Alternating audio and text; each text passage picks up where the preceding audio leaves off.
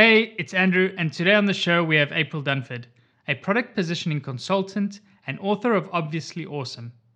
April helps startups position their products so that their customers get it, buy it, and love it.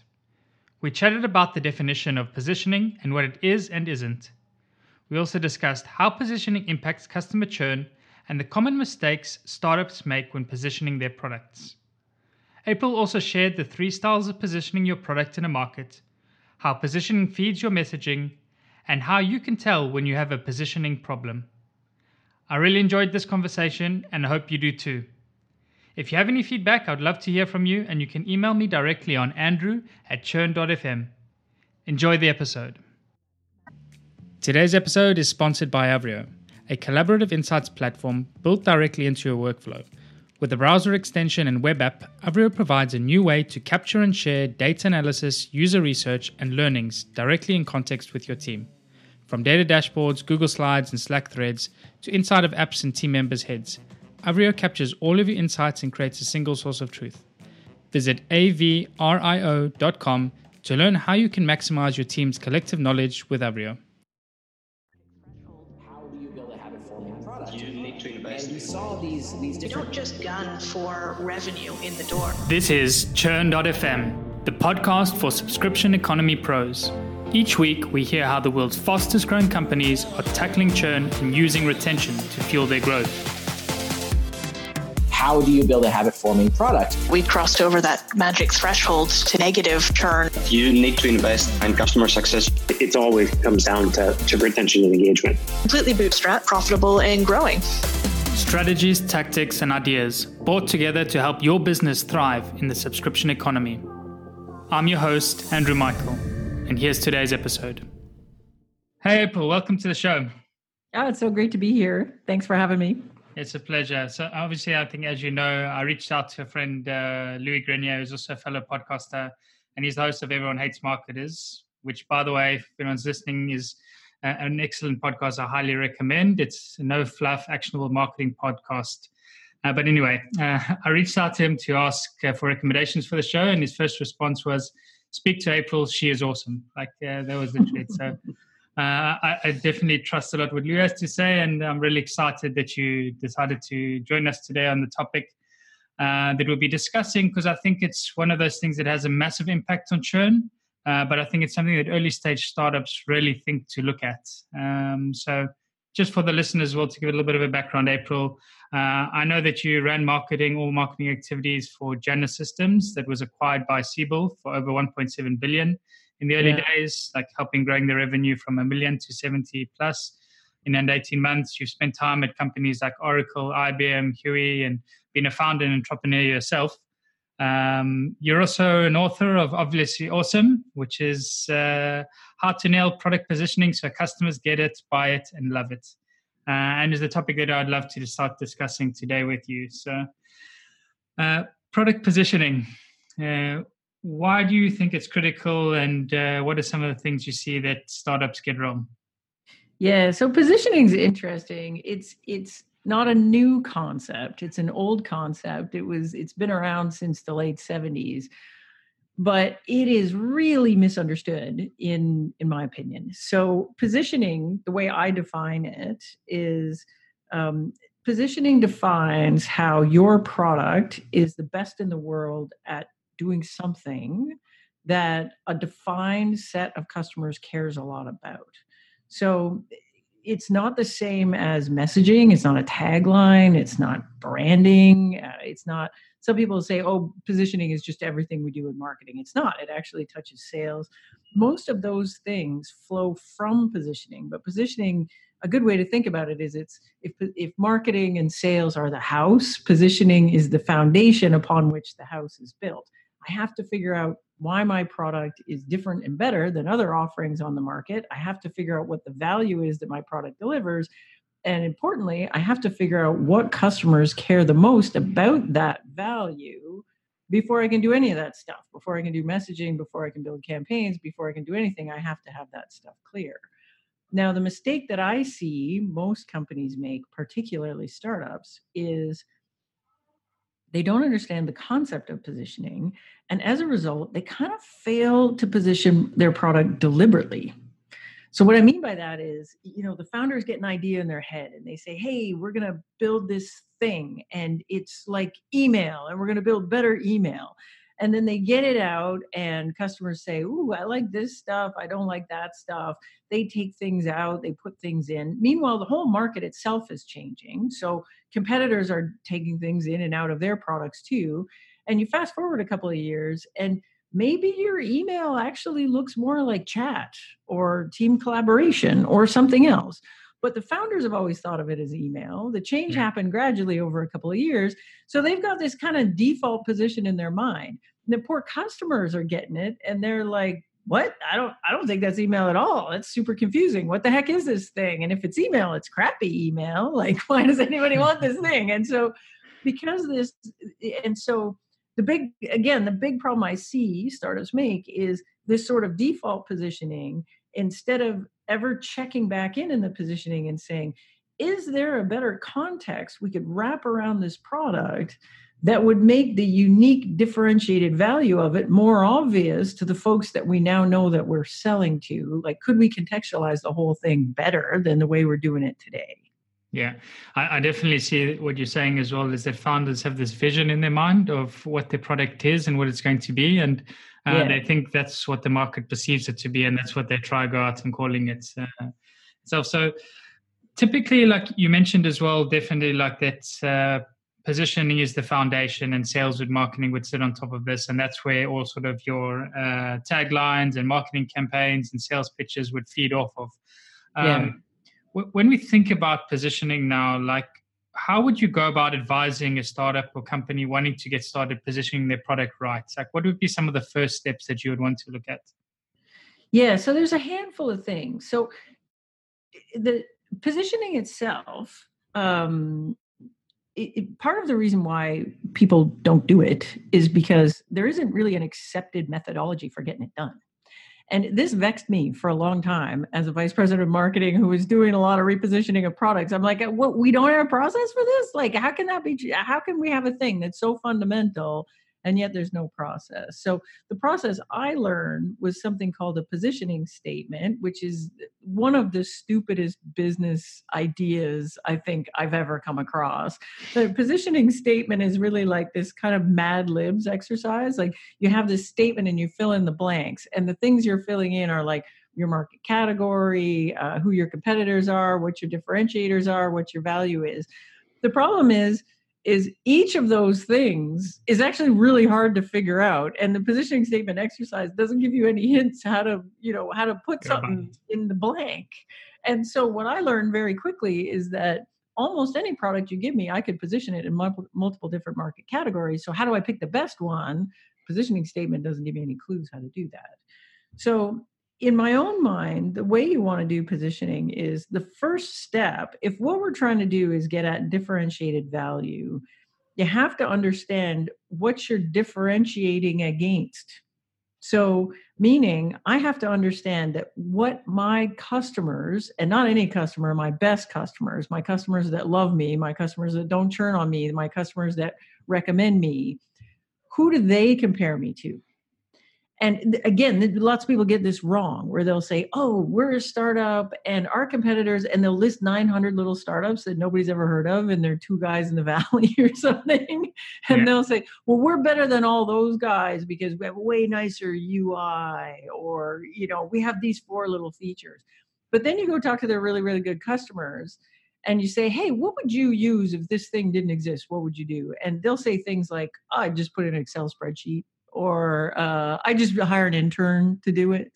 Yeah. And so you might be differentiating against the wrong thing. So if I'm comparing myself to other startups and I say, "Ooh, I'm super easy to use," but you're not, right? You're not easier to use than an intern. An intern's super easy to use. Like Joey, fill out the spreadsheet. Tell yeah. me when you're done. so the first thing you have to do is understand who your best customers are and then understand who your customers compare you to. Like, what is the actual competitive comparable? Once you have that, then you can say, okay, uh, if that's the comparison, here are the features and capabilities that I have that the competitive comparable does not. Yeah. And that's usually a giant long list of things. And then what you have to do is map those features to value. So, um, and that usually themes out into a couple of themes. And the, the value is the answer to like, so what for a customer? Like, so you have all these features. Why does a customer care? What is the value that that delivers for um, your end buyer? And then once you have the value, then you can do this segmentation exercise where you say, okay, this is the value we deliver that's special and unique. And there's probably a large universe of people that kind of care about that, but only a smaller universe of people that really, really, really care a lot. And Yeah. the question you have to ask yourself is what are the characteristics of a customer that makes them really put a high price on that value? And those are your best fit customers. So um, and that's how you do a, a segmentation. And then the last piece of this is this customer category thing, which is if I'm trying to pick a market category that really works for my product, another way of thinking of that is it's the best context I can position my product in that makes my differentiated value absolutely obvious to my best fit customers. So you have to go through the process and you have to go through it in the right order, which is, you know, I describe this in like 9,000 gory details in the actual book. Yeah. But that's what the book describes is that step-by-step process starting with competitive comparables all the way down to a market category. That's I think how you should be doing it. Yeah, it's, it's super interesting because I, I think as well, just even starting with um, competitive comparables, I think this is definitely, I see this happen time and again. I've made the mistake myself as well in a previous startup where you look at the competition and you think that's your competitive comparable, but in actual fact, you're actually comparing and you're fighting against old habits or old ways and Right. uh, that people have been doing. And uh, your product actually needs to try and be 10x better than their current habits or their current place. Otherwise, uh, you're in the wrong place to begin with. Yeah, otherwise you're in the wrong place, right? Because they're just fine with string and gum and manual processes. Exactly. and so your thing has to be way better than that because that has all the advantage of well, it's pretty easy. We've been doing this forever. It's not hard. And switching to your thing actually is a pain. Requires effort. So Yeah. so tell me why it's worth the effort to do that, to use your thing. Absolutely. So uh, I mentioned, like in the beginning, obviously, I think uh, having like a really solid positioning is one of those things that has the biggest impact uh, on churn. And it's one of the things people don't actually realize is because uh, a lot of the times you have this misalignment in terms of what the promise fit is and what you're promising your customers that your service will deliver and what it actually uh, Yeah. does at the end of the day. Um, when it comes to sort of working with the startups that you work with, like how often do you see that this misalignment happening? So you mentioned uh, like people come and as founders have this vision to begin with, but then two years down the line, it's totally different. Like, what is some of the things that you would walk through startup founders when you get to that point and you realize that wait a second, like your product has changed, the market has changed, it's time to change your positioning. Right. So some of the things you'll see, um, you know, when the when the companies come to me, like there's there's a handful of things that I would call like symptoms of weak positioning. So uh, so usually they come to me and what they think they got is a marketing problem or a sales problem, and they'll say we have this thing, and when customers get it, they love it and they use it and they they never leave us but it takes an awful long time for them to figure out what it is. And depending on the sales process, sometimes they don't figure it out until after they've actually bought, which is bad. and then once they get it and they start figuring, like at some point the light comes on and they're like, oh, you're this. And that's either good news or bad news. Either love it and they're like, oh, great, it's this, fantastic, that's just what I wanted. Or it's, oh, crap, it's this, that's not what I wanted at all. Um, and so you'll see that you'll see it impact your entire entire funnel all the way out through to churn. So if you're telling me that your system is a CRM, then I'm going to sp- expect it to do things like a CRM does, right? I'm going to expect that there's table stakes functionality in there that's like a CRM. And if you don't have that, then you're going to have to make that super apparent to me before I sign up. Yeah. Because otherwise, you've set the expectation that it's there and then it's not. So, like, I, I worked with a company that described themselves as email. And really, what their secret sauce was was was more file sharing and so i would call that team collaboration because file sharing is what i you know it's what i one of the major things i buy team collaboration for and Yeah. their issue was they were positioning as an email which was okay except nobody expects nobody buys email to solve a file sharing oh, File problem generally. The other thing was that they didn't have a calendar. So they're telling people their email and everyone's like great i got the new email. But you can't actually get rid of the old email because you there's no calendar in this thing. So you can't replace the email you've got. And you know if you ask me what's email without calendar it, it's kind of crappy email so uh, so no no wonder they would have churn there. No wonder they would have disappointed customers. There's an expectation when you tell me it's email there's some table stakes things that if it doesn't do that i'm going to expect that it does and i'm going to be super disappointed that it's not there. So if the positioning is out of alignment i think you're going to get this mismatch between expectations and reality and that gap is going to cause you pain. It's it's going to be churn it's going to be people dropping out of your sales funnel midway through when they really when they actually figure it out it means you're going to have poor fit customers coming in the very beginning of the funnel and your sales and marketing team wasted a lot of time and effort trying to close people that you know that shouldn't even be in Shouldn't your in funnel there. in the first place Yeah, absolutely. Uh, and then as well, I think something that uh, you said as well, it like just got me thinking a little bit is that different stages of the company. So uh, you start out with a vision uh, in the beginning, you set it out, you start running your positioning, and you start working from there. Uh, two years later, different product, but two years later, Yeah. you're potentially after a different market as well. For sure. Um, and I'm interested to hear your thoughts on how positioning needs to evolve as your market uh, and your demographic evolves with it. So, if we think about like your early adopters and going into sort of the early majority or uh, later majority, like, do you see positioning that's something that's constantly evolving and needs to be adapting to the market? And if so, like, how do you go about making sure that you're keeping up with this change? Yeah, I think it's really it's really important to be checking in on your positioning at regular intervals because it naturally changes. It doesn't always change, is the thing, but sometimes it, it does. And you don't know whether it should change or not unless you're checking in. So um, I, I was on a I was, had a conversation with some folks a couple of weeks ago. We were talking about. They said, "So you know, you ever check back on a product that you positioned and see has it changed?" And I said, "I do that all the time." and some of them have radically changed, and some of them haven't changed a bit. In fact, the first product I worked on straight out of university, I worked on a product, and we repositioned it from like a personal single user database. It was kind of competitive with Microsoft Access and we ended up repositioning it as an embeddable SQL database for mobile devices. And that product exists today. Like this is a long time ago too. Mm-hmm. I'm old. Mm-hmm. So that product exists today. It, we got acquired and then that company got acquired again. It exists today. It's like a billion dollar business unit. And that positioning is not that much different. Like they're talking a lot more about Internet of Things, but it's still an embedded database for mobile devices, hasn't changed a bit. Where I have worked on other ones where, you know, we did the positioning, we're convinced it's genius. It is genius but four months later well we, i had one where we did this positioning it was so good we had a patent on a thing. It was totally defensible our differentiated thing. You could copy it. We owned it.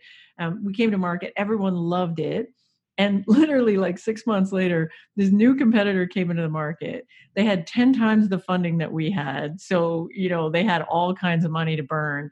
And they had a patent. It was not the same as ours. It was completely different obviously but the result of what they could do with that patented thing was the exact same thing as ours. Like, like it was just you got the same result doing it a totally different way. So six months uh, we had this genius positioning. We're great aces for six months. And then six months later we're like whoops we're gonna have to actually reposition this thing because we can't beat them. They're bigger than us. They got more money than us.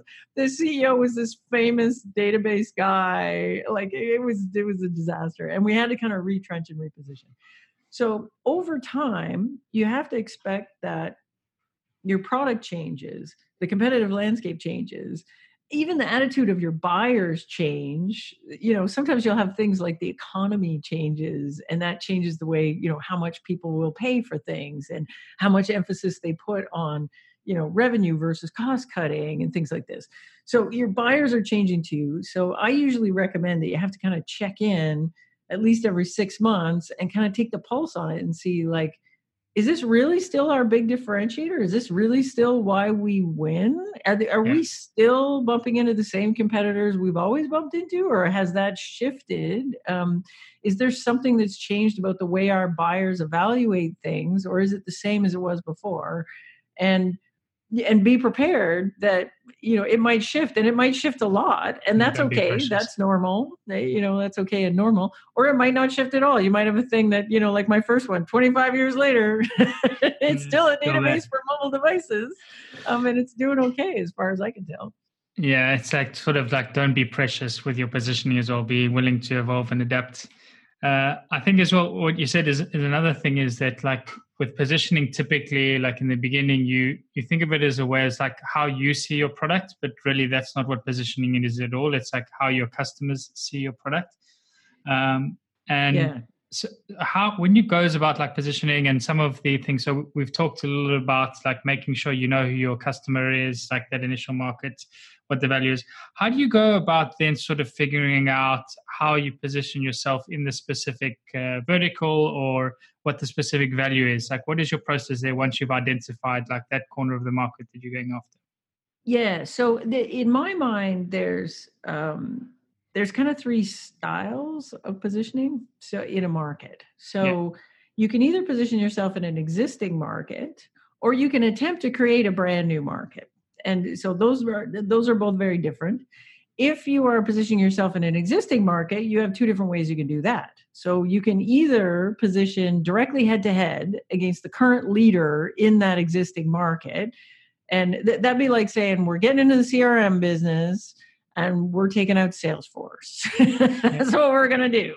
Um, and and this is usually a bad idea because you're small and crappy and just got going and salesforce is very big and and established and they have a lot of things going for them and so it's going to be very hard to unseat them if you say no we're going to take those guys out so instead what you usually do if the market is established and the competitor is is very established that owns that market then a better thing to do is to say you know what i'm going to look for a piece of the market that is underserved by the market leader that I can serve better. And I'm just going to go win in that corner. And then once I've dominated my little niche or my corner of the market, then I'm going to start to push on the boundaries of that market until it's bigger and bigger and take on adjacent little corners of the market until eventually I get big and then I can take on, you know, Salesforce, Salesforce. and the CRM market or whatever yeah. once I'm big enough to do it.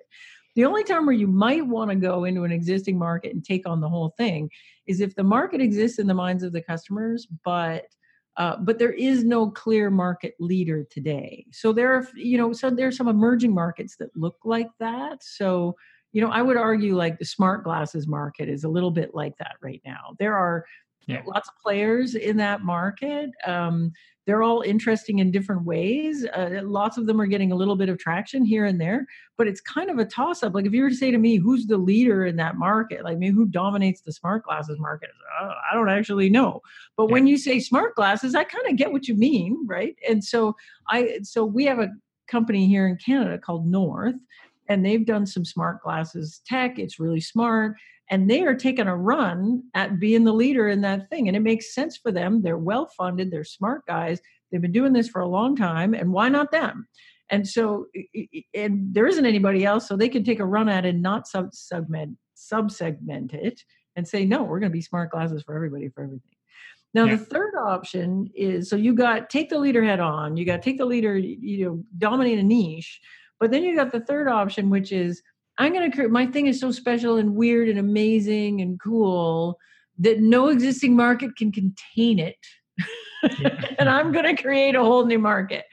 And this is a, this is the kind of strategy like Silicon Valley loves this one right now. I'll tell you, everybody yeah. everybody that I talk to is like, no, we're we're creating a new market. Um, sometimes I think companies say that, but they're not actually doing that. They're they're they're creating a concept within an existing market, but it's actually not a, new market. A new market. Um, sometimes you are creating a new market, and um, it's a it's a risky thing to do. It takes time, mainly because the reason the market doesn't exist is because people don't even know they got a problem. because if they knew they had a problem, there would be a category of There'd a existing solutions to solve that. Uh, so if they don't know they have a, if the market doesn't exist, that means customers don't know they have a problem, which means you're going to have to spend a significant amount of time and effort waking people up to the fact that they got a problem, which is education. It takes time, and so what you need is money and Yeah. patient investors. Um, and so money and patient investors, you might actually survive through the period where you're educating the market that this should exist, and then you have to position yourself as a leader in this new market that you just created. Which the payoff for that is great, um, but there's all sorts of pitfalls there too. Like you might spend a lot of time defining what that market is. And then at the last minute, a fast follower scoops in behind you and says, Yeah, yeah, we're just like them, but better. And thanks for making that market for us. Yeah. we're now going to pop in when the market's ready and take it from you, sort of MySpace versus Facebook kind of thing. Um, so, the creating a new market, again, it, it requires time, uh, patient investors, uh, big effort, and you're in it for the long run. Uh, most of the time, when a new market gets created, um, it's created by a company that has gone through the process of dominating a niche. They've now gotten big, and they're like, you know what, we're going to extend the boundaries of the market, or we're going to make up a new market, and we're going to go get that. But they do it when they're hundreds of millions of revenue, not you know Got some money in the bank. six people in the co-working space Yeah. and they got lots of money to fund it So that was actually going to be my next question eh, along those lines a little bit as well. Is that do you see like the impact of brand and like uh, how well you are known in the markets, like uh, how much brand recall you have? Like, do you see that as an impact of like what your positioning uh, should be and how you go about thinking about your product? So at an early stage, you're unknown. Um, you have uh, some sort of expectations that you need to set with your positioning. Uh, when you Yeah. start to build a brand and your household name, like how do you when you're thinking about positioning for those two different scenarios are there any sort of differences that you think about uh, in writing positioning and uh, coming up with it you know i think the positioning is the same. It's it's how you execute on the positioning that changes because the scale of your execution has to be different. Like it like my focus has all been b2b so if it's b2c i don't know. I don't know anything about b2c but Yeah. for if you're selling to businesses at the beginning um, you're usually doing a very um, manually intensive sales process where you're you're just picking off account by account by account just to get some customers under your belt and going. And then later when you have to scale that uh, so at the beginning the brand doesn't matter that much because you're doing the heavy lifting of sort of busting into an account and forcing yourself in there and saying hey pay attention to me. You should buy my stuff. It's amazing. Yeah. but later when you're trying to do that at scale it, it's way easier if everybody knows who you are and occasionally they call you now and then or when your salesperson does call in they've heard of you before and so they're not starting from scratch and so brand matters more um, or at least brand awareness matters more. Yeah. Um, eh, but if you're trying to do something that requires you know really big scale and really big brand awareness. Mainly it doesn't impact the positioning that much although obviously you're trying to position for a really big market segment because you're trying to go after like a really broad thing. Um, but it's more on the execution of it right? It's it's more uh, you know it's it's like buckshot versus sniper stuff you know?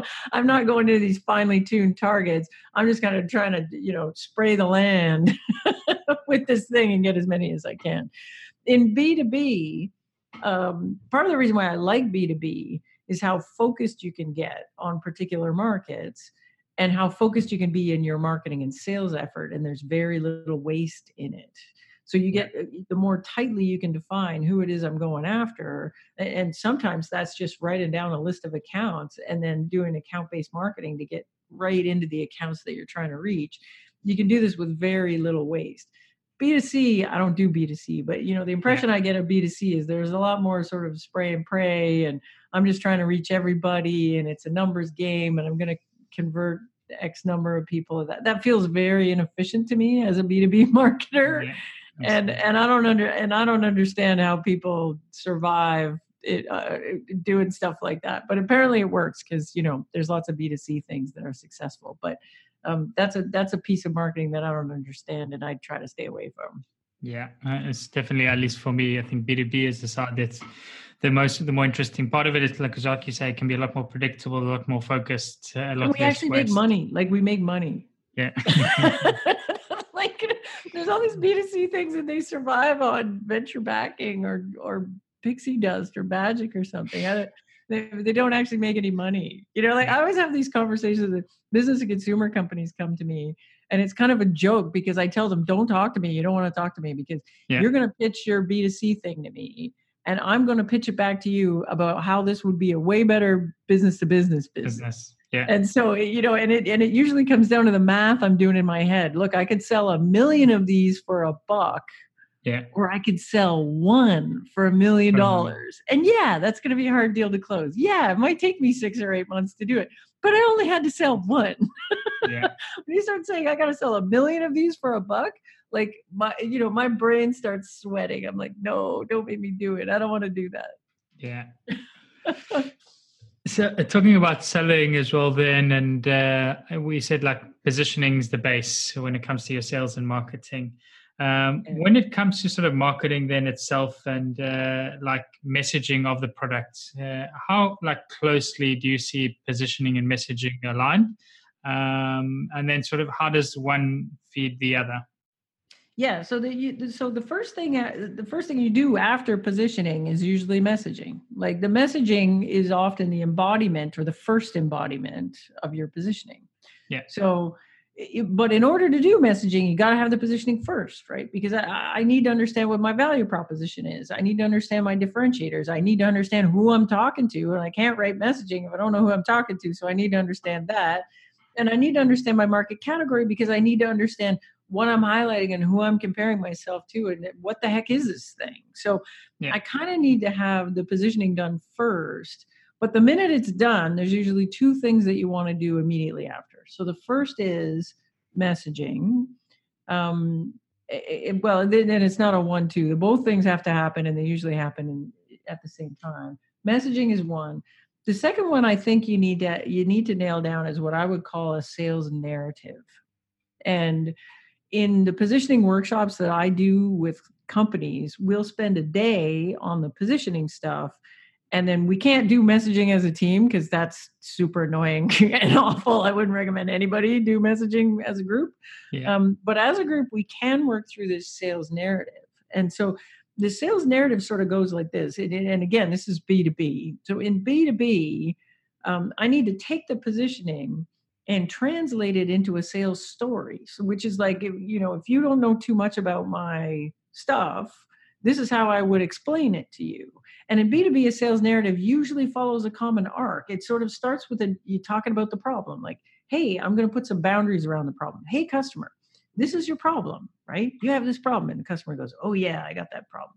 And then you say, well, this is how you're trying to solve it now, right? You're hiring interns, you're using some Excel, you're, you know, staying up nights and weekends, manual processes, right? The customer says, oh, yeah, we're doing that. And here's why that sucks.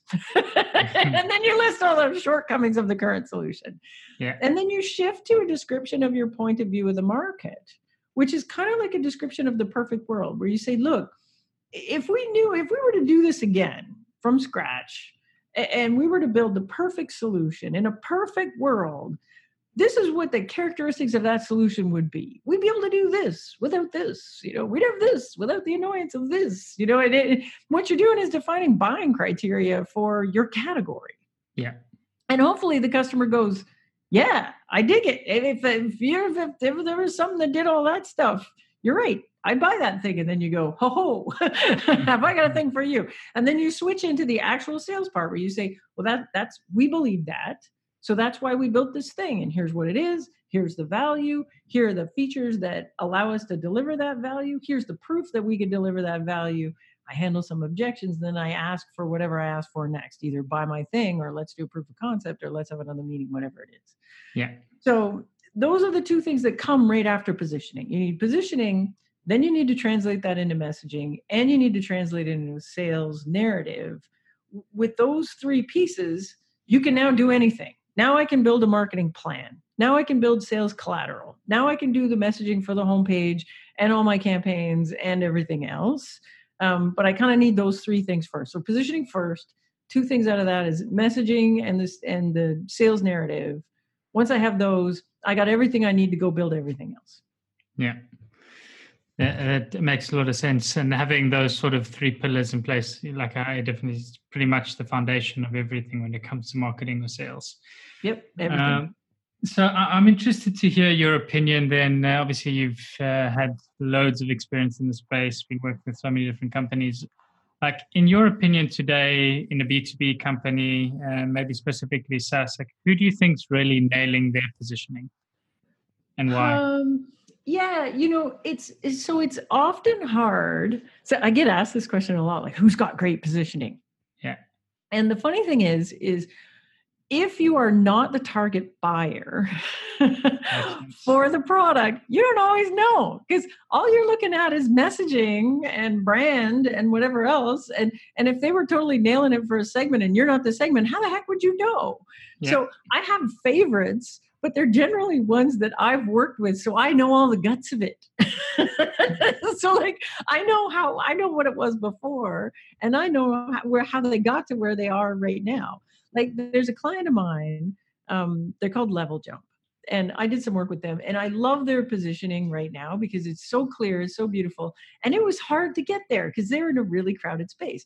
So what these folks do is they do sales enablement software uh, for for growing sales teams. So you got new salespeople coming on board. You got new products you're releasing all the time, and I have to get those salespeople up to speed as fast as possible. And I need to get them trained and enabled so that they can get to quota fast, so they can ramp fast, so that they're making money, so that you know we recoup our investment in hiring them in the first place.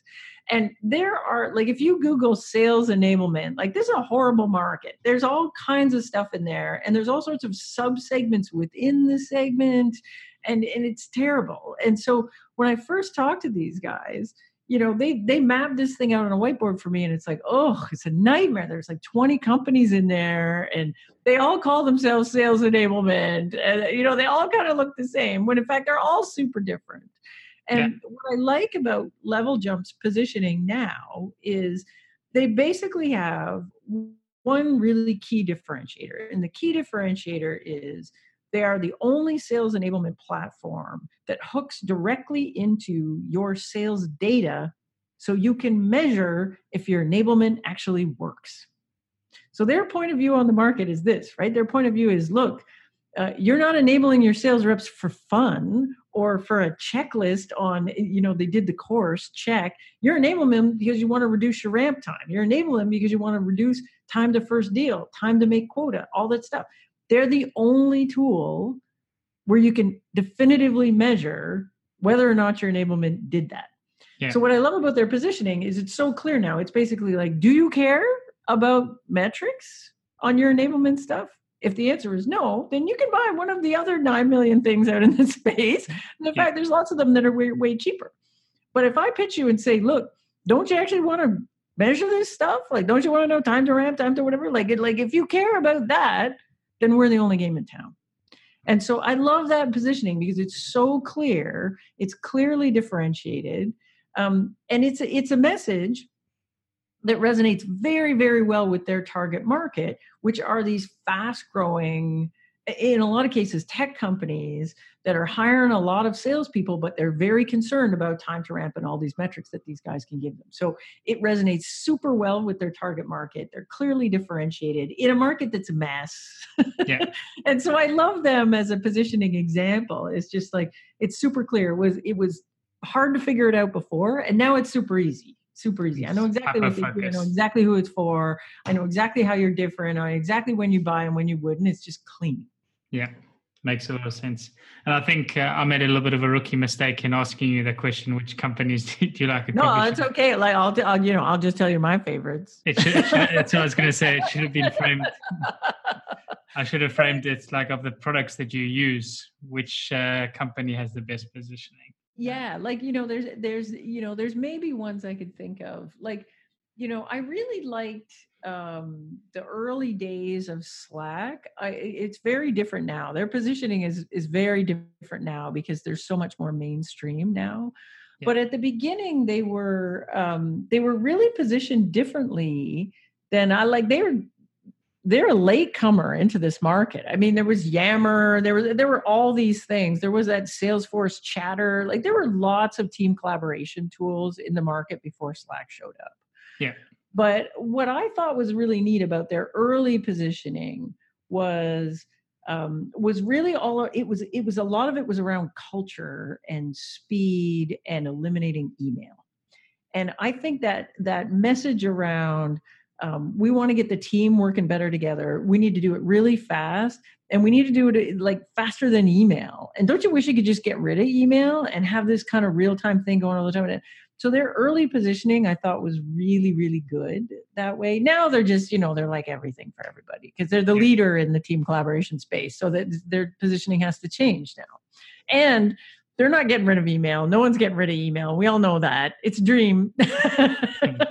So now they integrate with email and all this other stuff. Like, they don't bother saying but but the you know for a lot of dev teams like they, they actually did kind of eliminate 90% of in company email Yeah. between d- dev teams but but now they're way bigger than dev teams and way bigger than everything else so they can't say they're eliminating email and they can't say they're about culture because they're for everybody now but yeah but i think it goes back to how we started the conversation though as well was understanding like who the competition really is right uh, so uh, like i just said they did a great job there of really focusing and targeting like the real competition which was email which was with email, which nobody had ever done. Like Yammer Yeah. never came out and said, "Hey, this is all about getting less email in your inbox." Like if they had said Yeah. that, people would have used it.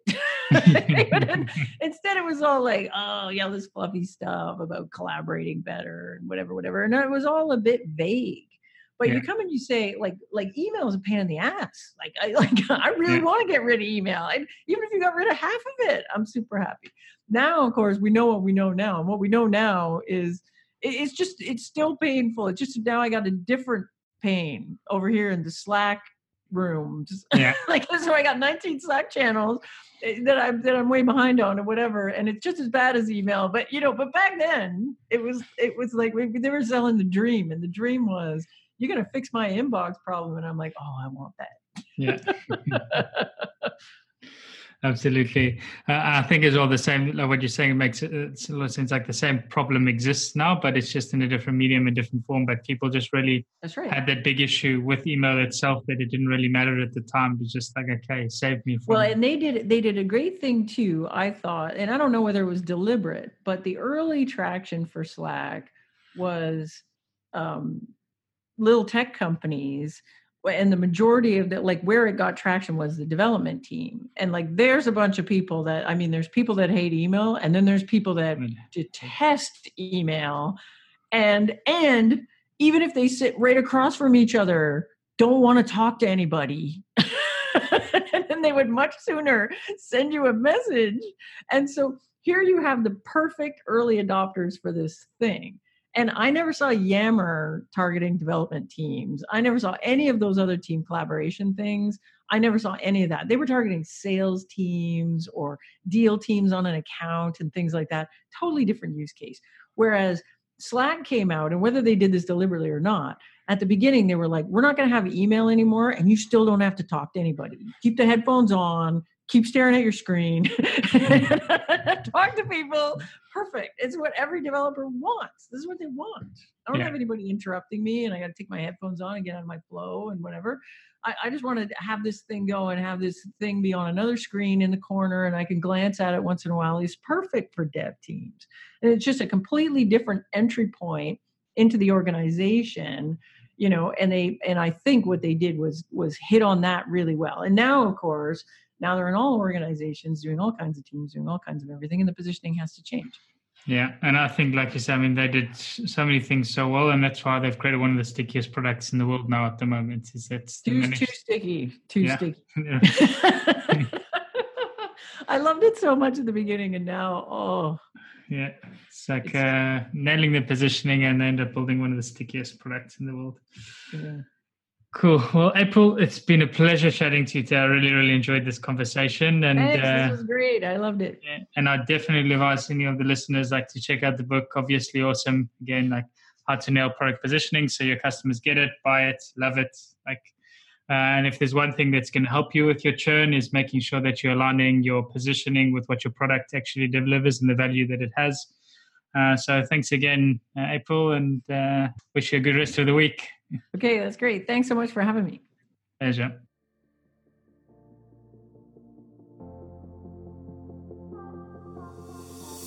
And that's a wrap for the show today with me, Andrew Michael. I really hope you enjoyed it and you're able to pull out something valuable for your business. To keep up to date with Churn.fm and be notified about new episodes, blog posts, and more, subscribe to our mailing list by visiting churn.fm. Also, don't forget to subscribe to our show on iTunes, Google Play, or wherever you listen to your podcasts. If you have any feedback, good or bad, I would love to hear from you, and you can provide your blunt, direct feedback by sending it to Andrew at churn.fm. Lastly, but most importantly, if you enjoyed this episode, please share it and leave a review, as it really helps get the word out and grow the community. Thanks again for listening. See you again next week.